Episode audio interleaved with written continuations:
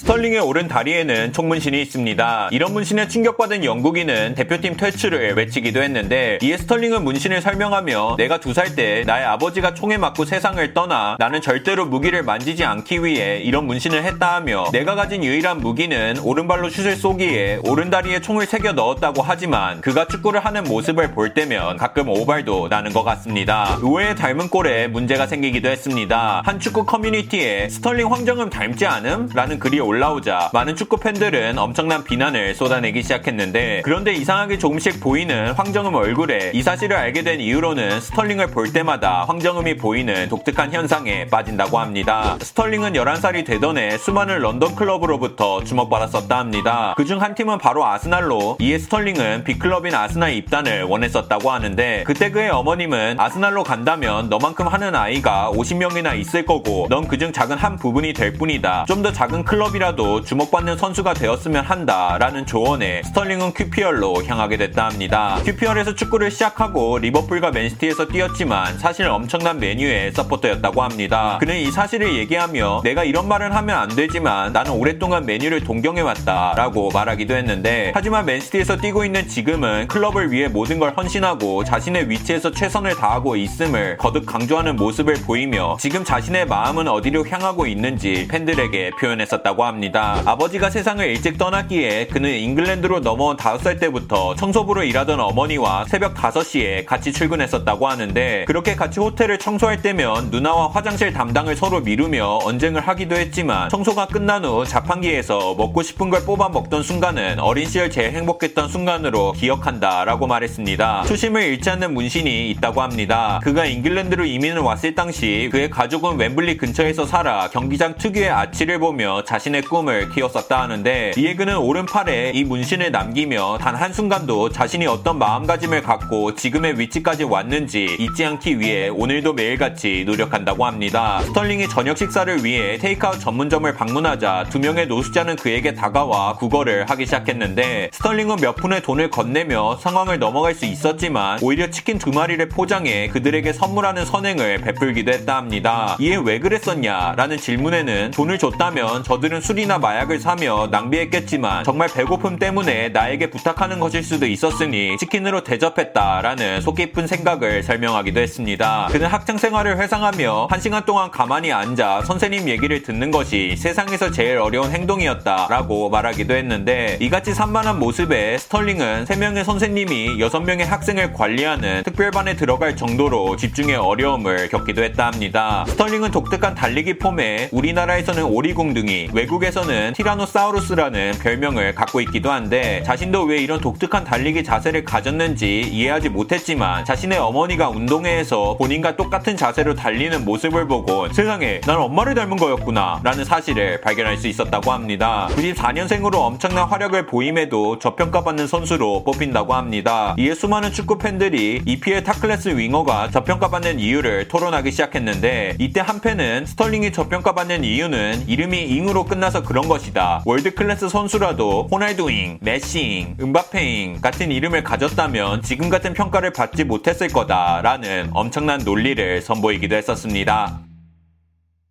끝!